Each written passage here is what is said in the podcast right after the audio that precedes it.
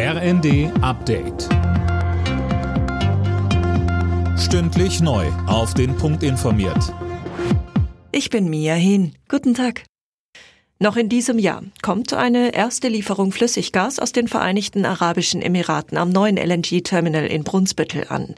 Der Deal des Energiekonzerns RWE ist am Rande des Besuchs von Kanzler Scholz in Abu Dhabi bekannt gegeben worden. Mehr von Tim Pritztrup. Scholz ist aktuell auf der arabischen Halbinsel unterwegs, um Deutschland in Sachen Energieversorgung unabhängiger von einzelnen Lieferanten zu machen.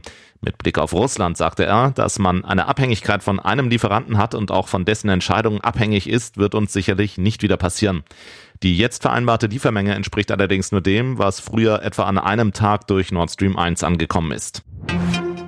In seiner neuen Videoansprache ruft der ukrainische Präsident Zelensky die russischen Soldaten zur Fahnenflucht auf. Er richtet sich dabei vor allem an die jetzt in Russland neu einberufenen Männer. Es ist besser wegzulaufen, als verstümmelt zu werden, sagte Zelensky. Rund jeder sechste Mensch in Deutschland über 65 ist von Armut bedroht. Wie die Funke-Zeitungen berichten, ist die sogenannte Armutsgefährdungsquote in dieser Altersgruppe besonders stark angestiegen.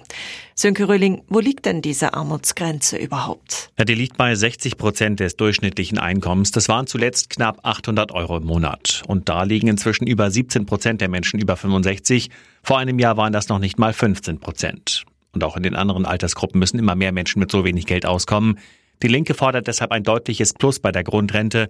Linken Fraktionschef Barsch sagt, man braucht wie etwa in den Niederlanden eine Mindestrente von 1200 Euro. Der Kenianer Eliud Kipchoge hat einen neuen Marathon-Weltrekord aufgestellt. Er kam in Berlin nach zwei Stunden, einer Minute und neun Sekunden ins Ziel und verbesserte so seinen eigenen Rekord um eine halbe Minute. Alle Nachrichten auf rnd.de